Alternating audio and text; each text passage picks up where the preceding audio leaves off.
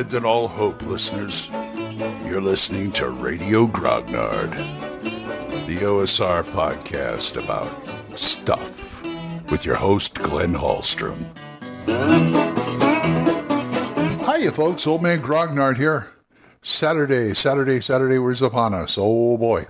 And I hope it's, it's, looks like it's shaping up to be a good Saturday. Well, well, well, the COVID thing seems to be winding down. We had a few more places open up today and yesterday, I believe.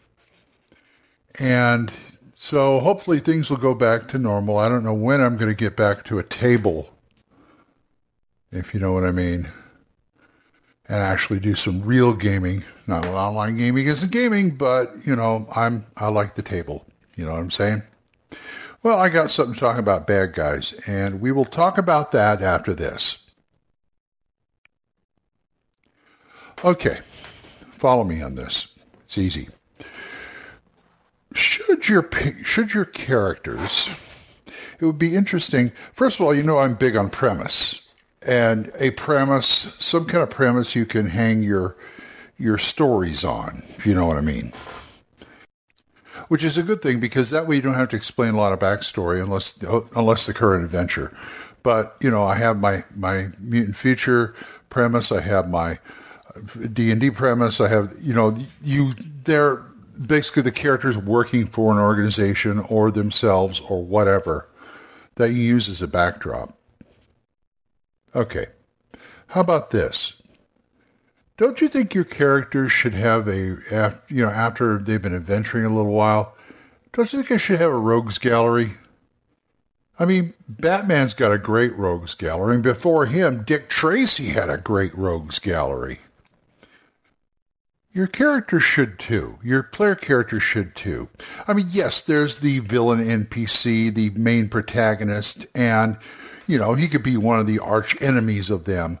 But it'd be nice if you had, like, a whole. I mean, there's no wrong with adding new ones, but you have this whole, these recurring characters like Batman and things like that, that come back to haunt them every once in a while in some other nefarious plot or something or you know you can do anything with them. They want revenge. They want to steal something. They just want to make them look bad whatever whatever they and i'll get into that in a minute.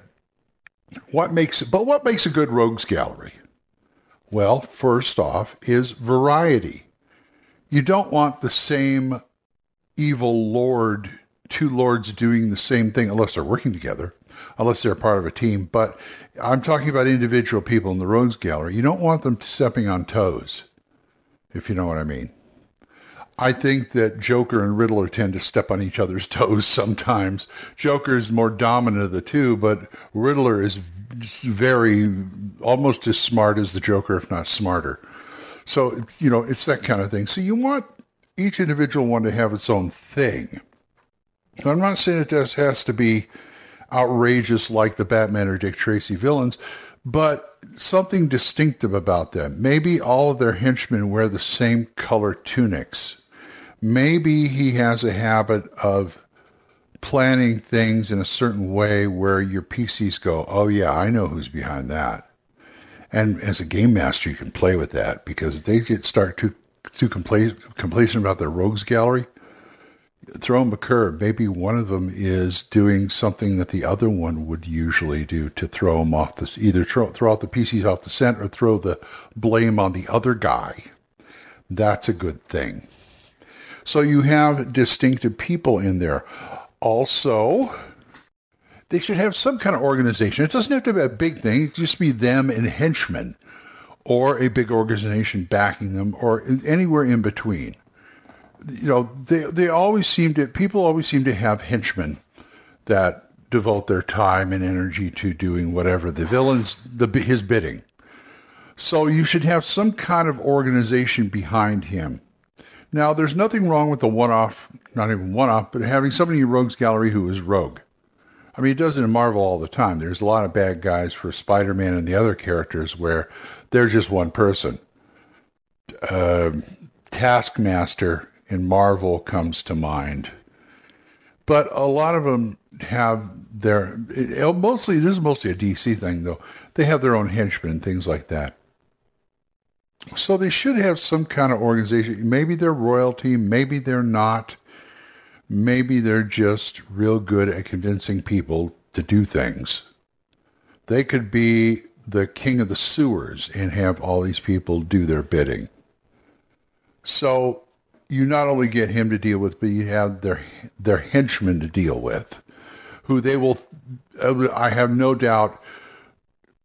Be, have no compulsion to throw against the heroes just so they can get away or something to keep them getting at them.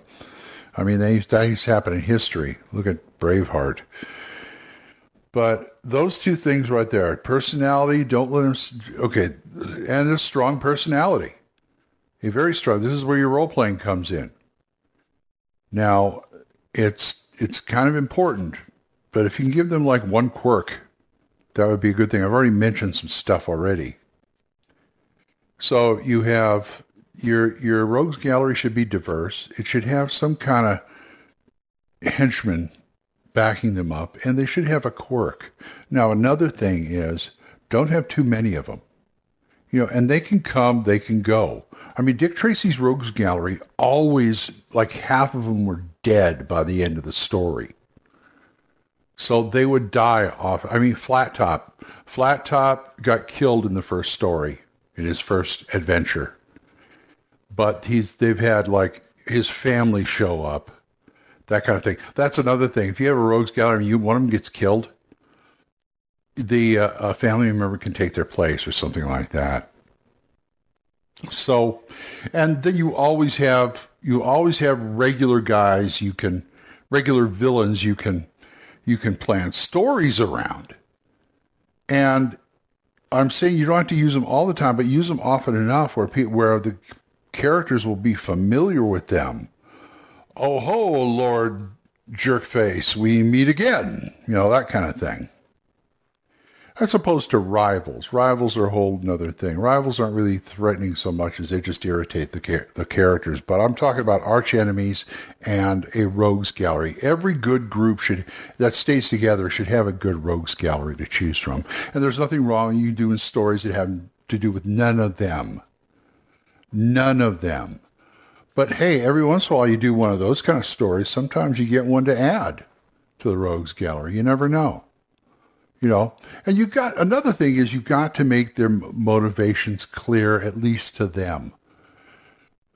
As stories, adventures start out vague and get more precise as they go along. You can't figure out why this guy is doing what he's doing. At the end, you'll find out. At least before the end or at the end, you will find out. And that could be their driving motivation to stop the player characters, to interfere with the player character, to kill the player characters. So give them a strong motivation. And, you know, that's, that's just another, that's just another tool in your toolbox. You know, stick that in your back pocket and use it. So I'm to go start my day. So if you want to talk to me about this or anything else, oldmangrognard at gmail.com, or you can drop me a voicemail on Anchor. We're monetized, so as little as 99 cents a month, you too can help support this program, and I would thank you. And thank you again to, to Jonathan, Oliver, Gilbert, Juan Carlos, Daniel, Dan, Benjamin, and John Allen. You guys are great. Don't forget the Yung Y-U-N-G Grognard podcast. That's Dan Gregg's podcast. Also, Mark C. Wallring's The Yawning Albert podcast and Big John Allen Large's The Red Dice Diary. So, until I see you folks next time, keep the dice warm and I'll talk to you later. Bye-bye. Questions? Comments? Send them to oldmangrognard at gmail.com. We'll see you next time when Radio Grognard is on the air.